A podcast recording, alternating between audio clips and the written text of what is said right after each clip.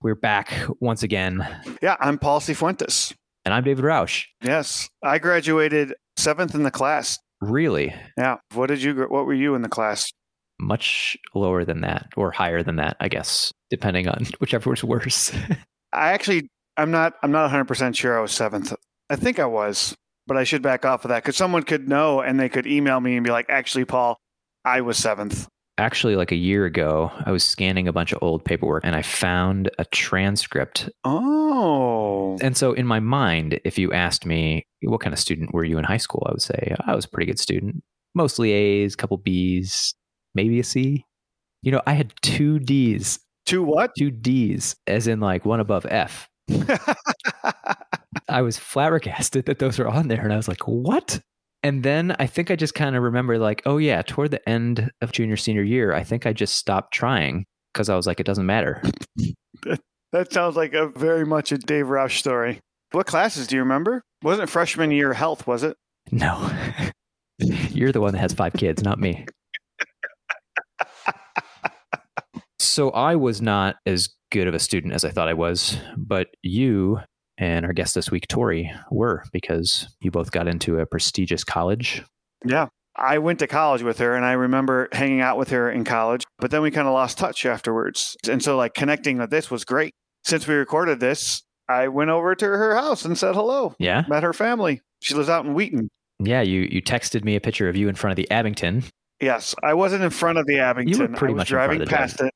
Yeah. I mean, but I wasn't taking like a selfie I didn't get out of the car to take a picture in front of the.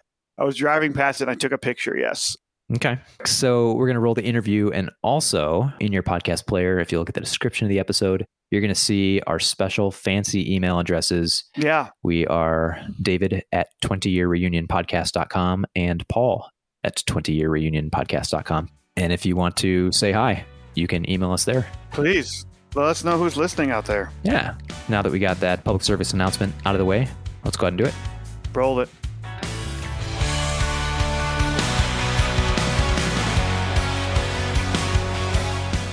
So I figured out where I, I like to start. Introduce yourself and then describe who you were in high school. All right. My name is Victoria Fiore. I was also known as Tori in high school. I was, I think, reserved to an extent, opinionated, I was in some of the smart classes, but not all of them. So I definitely wasn't one of the smartest kids. I was in choir and theater. I never felt like I totally found my exact niche. I would say I wasn't friendless, but I definitely wasn't in the quote unquote popular group. And I think there was a view that I wasn't particularly a partier but it was just a little underground at the time and flourished flourished in that way later. Ah, okay. So you mentioned a few activities, theater, etc. Which activity was your favorite, or did you did you identify with most? I guess I'd say choir and theater, mm, but also some of the international, the, the political science stuff I did. When I first started, I, I played sports. And so I played softball the first year and went out for basketball. And I think I got on the team and then just decided not to do it because I was a year younger than everybody else in our grade. And I was, I'm naturally a pretty small person. And so I was really small. And so I have a very vivid memory of playing first base, hearing the coach on the competing team say, just bowler over, which is exactly what that team did every time they, they ran to first base, was just knock me down. Oh my gosh. I did choir all four years and I did theater and musical theater. And then the other thing I was very involved with was the clubs that Miss Marsnick organized. And Melissa Jimenez and I co chaired several of those. The one, the youth and government, and then we did one that was focused on international issues. Was that Model UN? Oh, we created our own club, and I'm totally forgetting what the hell it was called. but, I do remember you creating your own club. I do remember yeah, that. It was focused on some international cause, but yeah, I have a terrible memory. I have to ask my high school friends about things that happened at school all the time. this is going to go great. Yeah.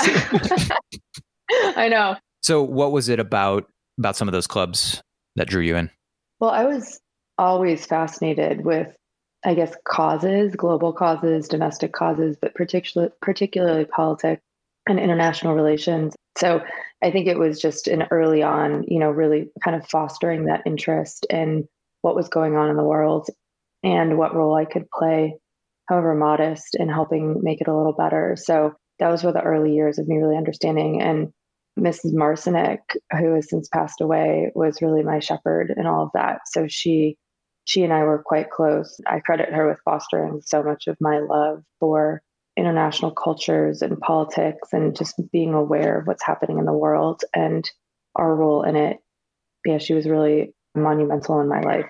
Did you have any international exposure like earlier in life prior to, to high school? No, our family was really, I mean, I was always interested. My parents talk about how as a kid, I was really interested in things that were going on in other countries and cultures, but I never traveled. We didn't have the resources to do that. We grew up pretty modestly. So, were there competitions in those, or was it purely like get together? I, I didn't do those clubs. They sound interesting, but youth and government had a competition. Oh yes, sure. it did.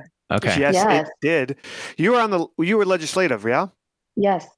So you you went down. You like you basically would write a law, and then you'd go down to. There were like pre rounds where you'd work with other kids or whatever, and then you in other schools, and then you'd go down to Springfield, and we got to take over the legislature for like a long weekend, and it was also a huge party if you're 15 years old to to be in Springfield in a hotel. I think it was the Holiday Inn, but it was it was very fun. And in fact, I met there a guy from another school in Southern Illinois who ended up coming up and visiting me in multiple occasions and then went to Notre Dame with me and Paul and then we dated briefly so like this this person was like involved in my life for a decade which was really bizarre so you could also make lifelong friendships at youth and government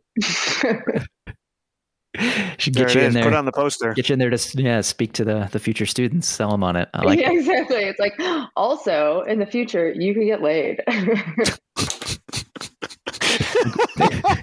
I think we have our sound clip. I like it. or the title. that's that's awesome. So who else did you did you hang out with? I hung out with a lot of theater kids. A lot of kids that were a year older than us. Colby Hannock and Kevin May and Karen Hurt. My good friends coming into high school were Erin Riley, Anna Cook, and Megan Peters. And we all stayed really good friends, but our primary friend groups were different in our class. But I don't, I never really felt like I had a, a fixed group of friends. I had people that I was certainly closer to at different different years. There was also this crew of people that were slightly more religious. And so I went through a phase with that where I was interested in religion. And then I ended up not being particularly religious. I had a different path on that. So, but yeah, I don't know. There was theater, there was activities outside of theater and interests. And then there were just people that I clicked with. Which musicals were you involved in? So I was on stage. I was in I was crew for every single one of them for the time that I was there starting as a freshman. I did sound for a lot of them. And then I did like some stage management, organization kind of stuff. And I loved crew. I think probably my proudest moment from that standpoint was being on stage for the boyfriend, in which I was the the old French lady. Paul was involved. yeah, I was the I was your old old French guy love. Yes. Lo- love interest. Yeah. yeah.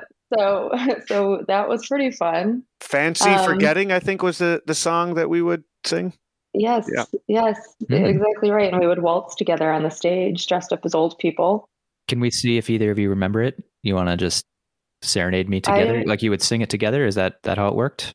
Yeah, I can see Paul. Um, Paul knows it. Like, he's he's waiting to see. Yeah, you, you know it. You know start it. it. Start it. No, not not a chance. Come on. Okay, just, all right. Just goes, a few, hum a Dave, this is what Dave. This is what Dave does. The love that we knew she got when it. we were fancy free, right? Yeah, I think that was it. I mean, yeah. you, I think you sang more. I think you sang more of it than I did. I think I just sang in the chorus, and you did a great job. I just want to say that. Oh, thank you. That, This isn't a- about me. This is about you, Victoria. So let's concentrate on your side of the thing. That's impressive, though. Yeah. 20, 20 something years later, you can still, still sing I it. mean, it was a magical moment. I mean, I think the highlight, perhaps, of a high school musical was when two high schoolers dressed as old people and sang a romantic song while waltzing. That's what everyone was lining up for. yeah, it's true. I think actually, maybe one of my proudest moments was when I had a breakout moment singing. And so I was in choir, but I wasn't, you know, I was just in the choir. Like I never had any solos or anything like that. And then we all had to practice the solo so we could practice singing in front of everybody. And you had to pick something. And our choir teacher, whose name was Mrs. Wolcott, Mrs. Wolcott, still there. she is? Mhm. Wow. She kept like pitching me on these like, you know, young in love songs, like I am 16 going on 17, like that kind of stuff. And I was just like, no, like I need something raw. And so she so she so she she started playing this solo from Miss Saigon, which is about a woman who in Vietnam during the Vietnam War and basically a refugee of the war. And she has a son with an American who's no longer there. And she sings a song to her son, basically saying that she'll kill herself so that he can live a better life. And that was a song I sang. And I was like, yes, that's the one. And I remember when I sang, when I you practice, practice, practice, and you perform it in front of the whole choir. And I remember the moment that I performed it because everybody was silent when I was done. And then everybody started applauding because it was just so like sad and raw. And it Yeah. was just, it Wow. met me. Like that was what I wanted to sing at the time. I think that was all connected to that kind of interest in what was going on in the rest of the world. And then the other moment that I was really proud was when I got into college. That was a big deal for me. And Paul and I both got into Notre Dame, and that was that was a huge achievement, and I was very proud. It was a package deal, right? You wrote in and said, yeah, we. if you want one of us, you got to take both of us. Yeah. So then what? I loved college. I loved being away on campus. It was crazy fun. And then around junior year, I stopped loving it. And This is this is news.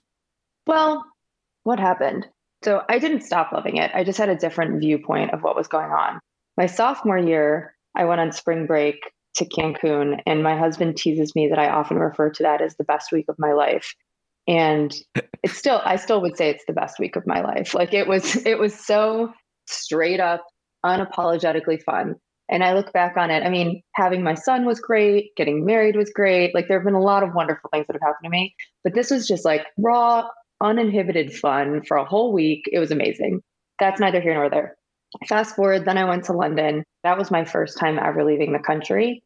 And it was transformative for me. I had an amazing time. And everything I wanted to know about the world, I started to get to see. And we went to Paris on that trip and we visited Notre Dame, the cathedral. And I was so excited to be there. And while I was there in, in a mass, there were tours going around the cathedral and people actively touring and taking photos. And there were things being sold in the back, like stores and vendors. And I was so disturbed by that because if anybody is Christian, they'll know that, you know, one of the famous teachings of Jesus was, you know, throwing all the vendors out of the temple and saying, like, that's not what this is about. And it felt like such a hypocrisy to me.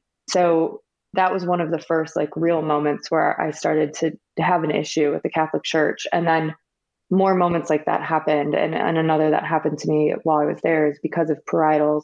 I'd gone over to hang out with some guy friends, and parietals were a thing where like 11 o'clock you need to leave and they go around and check to make sure people have left and so if you want to still hang out people hide and then they hang out and so i did that but you get in a lot of trouble if they find out that you're that you spent beyond parietals in a dorm of the opposite gender and i ended up being sexually assaulted because i was stuck in that room and i didn't feel like i could leave and that was the second moment where I was like, you know what, this is really misguided. Like this whole thing is really misguided. And so I started to really question the institutions of faith and became much more interested in finding my own spirituality and stepping outside of the structures of the church. And so then I started to really dislike things about Notre Dame. I just want to. I'm sorry that that happened to you. Yeah. Oh, thanks. It's it's fine. Thank you. And it, and it was fine. And it, I, you know, I'm fine. But yeah, I just I since then like I feel like the the idea, like many things in the world, not just in any particular religion, the idea sounds great, but the practice is short sighted. And so, if I ever make a ton of money and can influence, I would influence Notre Dame to kill parietals and create more structure that keeps people safe. Appreciate you you sharing because I, I think gives a lot of insight into kind of how you became the person you became, right? All these different situations and and realizations and things going through life. So, thank you. Yeah. So I also met a guy named Dave, who not the podcast host for those who are listening, um, and he and I were very much in love. And he came from an incredibly different background than me. I was very proudly not poor, but like very proudly middle class. And Notre Dame, as Paul can attest, there were a lot of kids who came from a lot of money. So I think Paul and I were both there on scholarship. I know I was, but it was, you know, it was a reach financially for my household. And anyway, I met a boyfriend, I fell in love with him, and I found out into our relationship that he was insanely wealthy. I remember telling him that a friend of ours had a house with eight bathrooms, and I just thought that was disgustingly opulent. And like, you know, there are people starving the world. And he was like, you know, I'm going to tell you this because I don't want you to find out from somebody else. But my house has 10 bathrooms. And I was like, what? So, wow. Um, I never so, knew that. Yeah, he was he was loaded. The point of me telling you this is it was really transformative because we dated for a long time, deep into my 20s. And I, like I said, came from a 1,200 square foot house in Villa Park and really modest background. And so I just got exposed to all sorts of people and lifestyle things that really opened my eyes to how different different people lived and what what they thought and what their world was like. And I was able to look at it with instead of a kind of competitiveness or judgy or like us versus them, like kind of be a part of it. And I really credit that with, you know, a lot of where I am today, which is I think an ability to kind of move between all sorts of different social mm. circles. Yeah.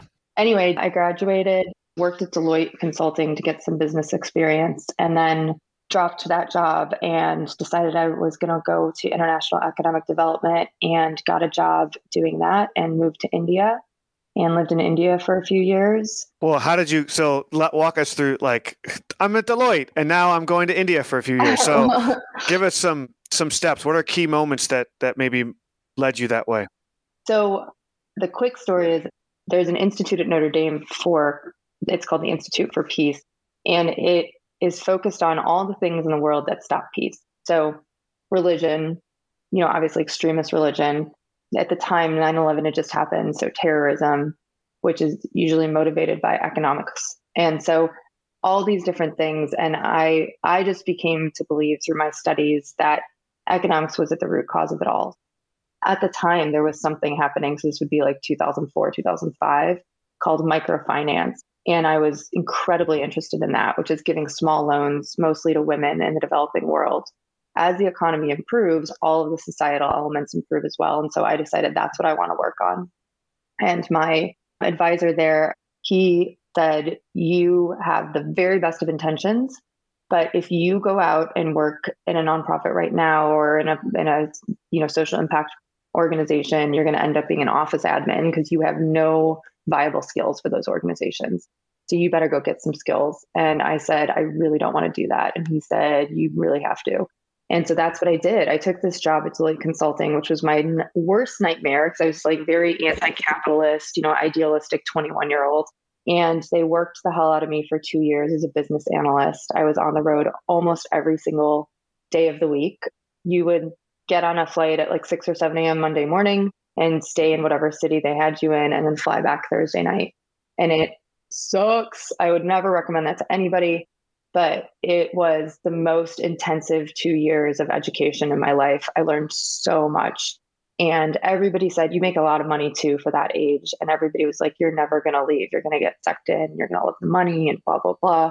I got promoted and I left the next week because I was so convicted that I wanted to go work in microfinance. So I left and I asked i like did i had this very comprehensive spreadsheet of every single organization in person in the microfinance world and reached out to all of them and basically badgered that industry until somebody gave me a job.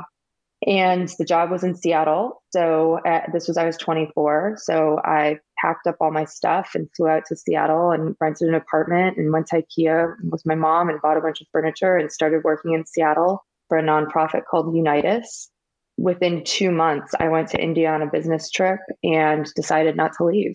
I got to go in the field and work with the actual microfinance institutions that we were advising and meet the people who were recipients of the loans and see what was going on like in the ground in the real world and i was just hooked and so i called my parents and told them i was going to move to india and they were not at all excited about that decision how did that conversation go i mean is that like hey hey mom i'm moving to india or like hey are you sitting down so they kind of they kind of started to suspect because i was supposed to go for four weeks to India. and then I packed my bags for four weeks. And then it ended up being like 13 weeks. Like I just kept not leaving.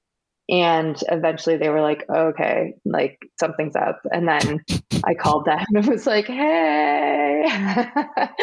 so they were they weren't excited, but then they they came around and were supportive, but then also kind of plugging me to come home at all times. So India was just it was quite the adventure in my 20s. And I look back on it, and there are multiple times when I almost, truly almost died. Are there a few or one story in particular where you felt you were especially in danger or? Sure. Yeah. I mean, so so I worked for a long time in this rural town called Jharkhand, which is in the the poorest province of India. So it it's the it is like dirt poor. Like people don't have access to food, water. I mean, it's pretty pretty rough and I was working on a program for livelihood development and to retrain the farmers in a more effective way to grow crops and also use it as an opportunity to educate the women so that they had slightly more empowerment. So basically, you find these hooks that the men in the village are interested in, like crop optimization. And then they let the community kind of start to engage with the nonprofit. And then you use that as a way to teach other things like hygiene so I would fly to Kolkata and then take a 45 minute car ride to the train station and then take, so usually be two or three flights and then like a six hour train ride to the middle of nowhere. And I was, in many cases, the only Caucasian person that they'd ever seen. And it's very unusual for a woman to travel alone. So, w- one example is like the driver who would pick me up. And we were driving one day, we stopped, and like a bunch of guys just like got into the car and I was like, what the fuck is going on? And they were hijacking us. And so I couldn't understand all the things that they were saying, but I was like, this doesn't seem good. and so we, so we, I was like, okay, I'm just going to sit in the back. And I'm, I'm, that was the day of the Blackberry. So I'm Black, Blackberry texting my best friend who's also in India. And I was like, I'm pretty sure I'm being kidnapped. And so we drove to an ATM and the driver got out and he took out a whole bunch of money and then gave the guy the money. And then we kept driving and then they let me out. And then the guy got out after that. And I was like, okay. So like it was resolved by like giving this guy a bunch of money. But like, at, you know, at the moment I was like, huh, I wonder how this is going to pan out. Wow. So those were things that just weren't that unusual. Like I also went to a temple once and almost got stampeded to death. Like it just India is crazy, man. Weird things happen. And then I can I can never again eat I really don't like eating Indian food because I got so sick that I I one time got so sick in this rural village that I was unconscious, like in and out for two days in a hotel. And I woke, I remember waking up and the intern that I had was like sitting by my side, freaking out. And they were concerned about taking me to the hospital because they thought there was HIV risk if I went to the hospital there. It was so rural. And so they took me in the back of a car 10 hours to Kolkata to get me medical help. So it was like just things like that that were, you know, just not that unusual there. But like when I look back on it now, I'm like, huh, yeah, that was risky. yeah. Wow. So your parents obviously weren't the biggest fan, wanted you to come home. Like, did you tell them these things were happening? No. Or did you keep it a complete no. secret? Uh, no. no. I mean, they emails. Knew, did you yeah. put that in your travel vlog? I Dear mom, one, currently being kidnapped. We'll keep yeah, you posted. no, no, no. I didn't tell them any of that. So I eventually moved back because I was sick with digestive issues and I lost a ton of weight and I just needed like proper medical care for a little bit in the US. In any case, the first day I got back, my mom invited my best friends over. We were sitting on the deck in their backyard in Lombard. They had ordered pizza and everybody was just chatting about life as, you know, I think we were 25 then. So, you know, what was what was going on in their lives and they were talking about like reality TV shows and parties they'd gone to and and it was so I was later diagnosed with post traumatic stress and that that that sounds dramatic but just to help give you context it was so odd and unnerving because where I had come from was this rural part of India where literally like there was a time when a woman asked me to take her child to America because the child didn't have enough food. And I was just a 24, 25 year old there, like doing what I was doing. And so it was extreme. Like it was, it was like a different, I don't want to, I don't want to be disrespectful to people who've gone into war, but it was a different kind of battle, I'll say. And then I came home like unexpectedly and didn't really have time to reset. And I'm in this different world where nobody has any idea that even that world exists. You know, like people, a lot of people think that kind of poverty doesn't exist anymore.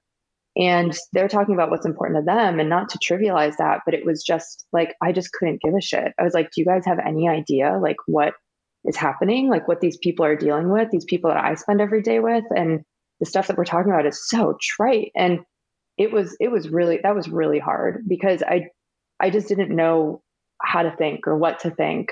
And bouncing between those two worlds was one of the the harder things I ever went through.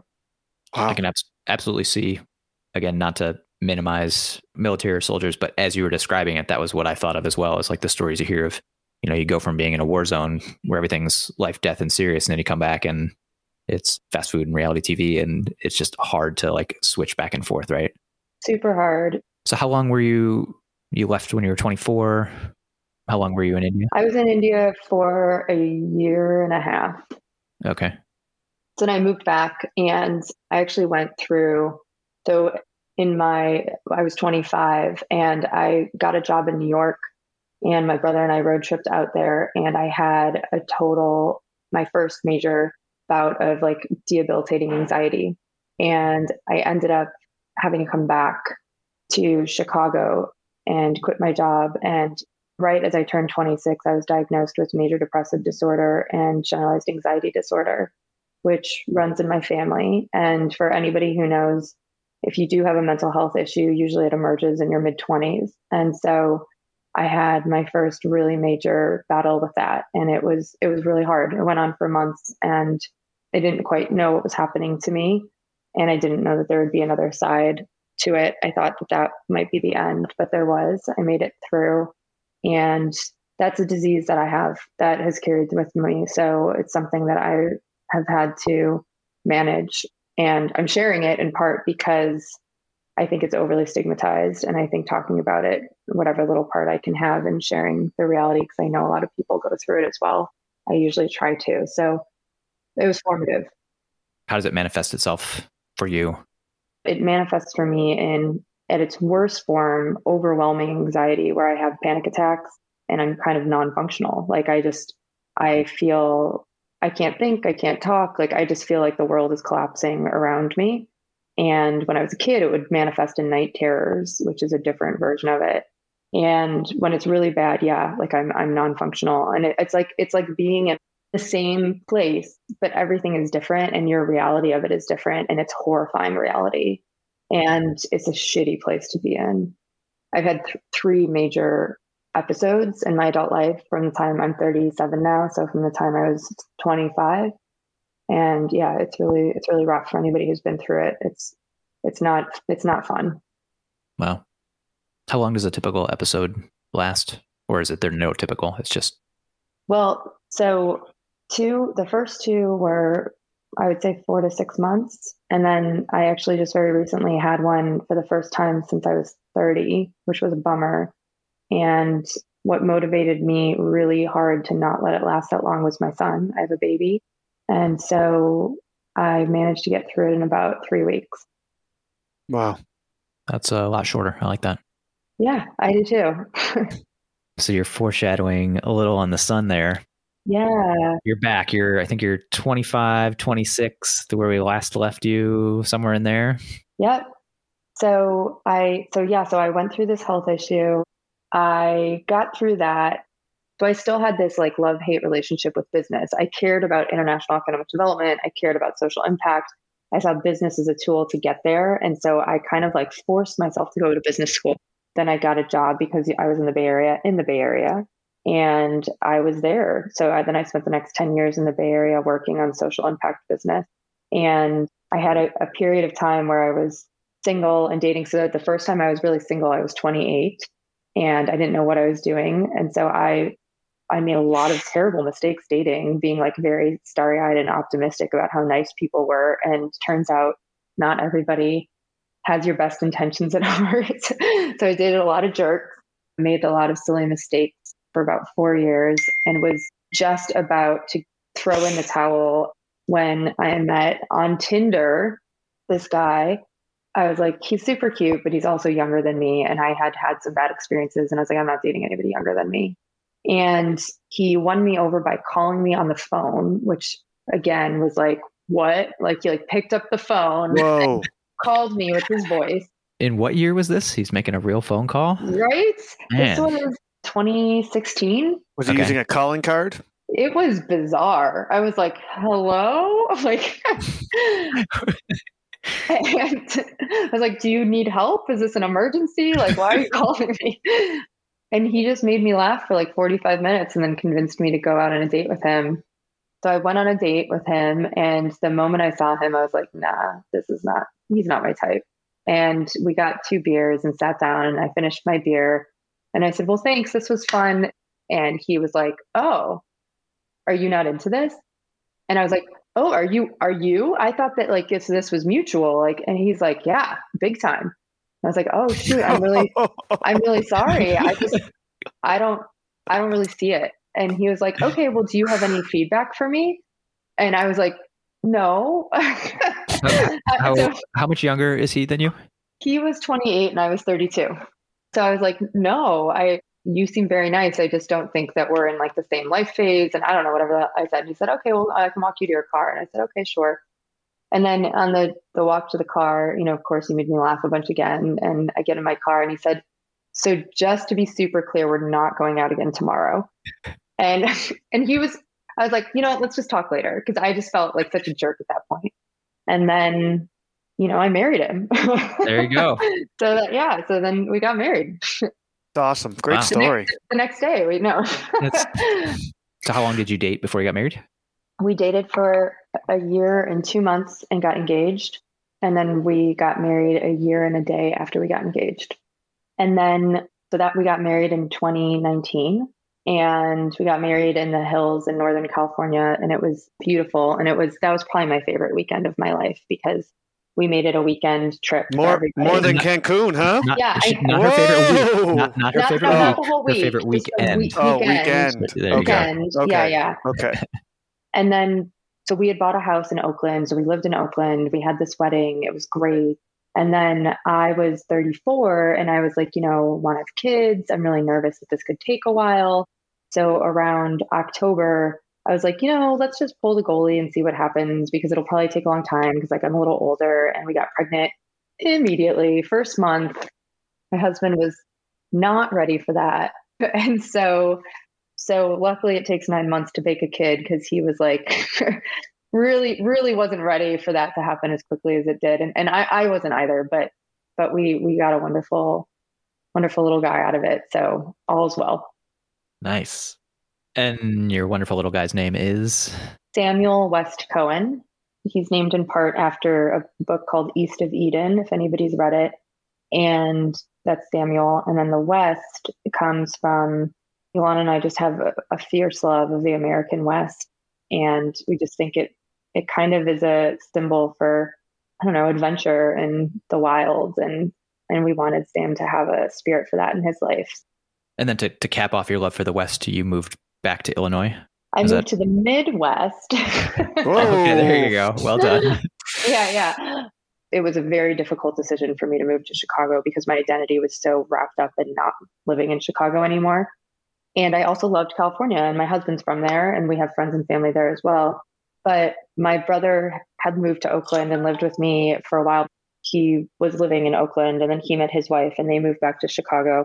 And they were pregnant with their first kid, and my cousins just had a kid, and everybody was in Chicago but us, and they were all we were all about to birth this new generation. basically my husband and I were like, you know, it's kind of selfish. Like we should just go there and raise our family there and, you know, have have what's most important, which is family surrounding us and let Sam grow up with with his cousins. We flew to Chicago, went to an apartment in the city that we rented to quarantine away from my parents because this was at the beginning when nobody knew what was going on. And then moved in with my parents and stayed there for nine months until we moved into this exciting new house in Wheaton. And now that's where I live. I live in Wheaton, Illinois. Wow. Whew. Feel like full circle by the end. Full circle. So if anybody wants to be friends again after hearing this podcast, my husband and I need friends. so I've already now accepting applications. Yeah, yeah, we're now accepting applications. How would your high school self, like what would they think of your current self? The girl you described when you were 17, 18. Yeah, well, I think I think so right now I lead marketing at a biotech company. I think I thought I was going to be a politician, but I know that I really wanted to be a career focused woman. And so I think my high school self would be excited about that. I've worked really hard on my career and I started a business that's been very successful that I still own. And now I've got this this job that's hard and challenging, but I've managed to figure out how to have a family and a career. And so I think it's it's not perfect and by no means am i doing it perfectly and there's tons of room for improvement but i think that my high school self would be pretty jazzed to see that that's what happened i think my high school self would be pretty bummed to find out that i moved back to wheaton because i think my high school self was pretty sure that i was going to blow this popsicle stand and never go back but my adult self. Nothing against all of us that still live in uh, in no, yeah, nothing okay. against any of you because my adult self realized that nothing's more important than it's much less important where you live and much more important who you live by. And so that took I think a lot of you just knew that and it took me 20 years to figure it out.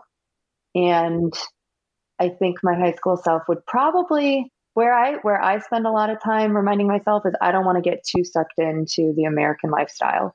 And so my high school self would probably remind me to keep an eye on what really matters and not lose my connection to the global community. And so, and I'm sure my high school self would be confused why I waited so long to get married and have kids. Because when you're like 16, you're like, oh, I'll probably be married and have kids by the time I'm like 26 or something. And that definitely wasn't my path. And I don't think it would have been the right path for me, but I, I really had no sense. Like being in your 30s, let alone 37, sounded very old, like very, very old. So my high school self might be annoyed at me for wearing skinny jeans still and parting my hair on the side because that is not cool anymore. All good answers. Well, this has been great. It's been awesome. Thank you so much. I hope it has been. I, I feel like it was quite meandering. I mean, we're going to cut it all. We'll cut yeah, it all. This fine. will probably end up being like five minutes. But... Cut, it, cut it except for the parts where I sang and that one comment I said about getting laid in the future. yeah. We're going to get that and we'll get all, just, just we're going to. Just the essentials, yeah. And the, the swears, the swear words. It's just going to be that and explicitives.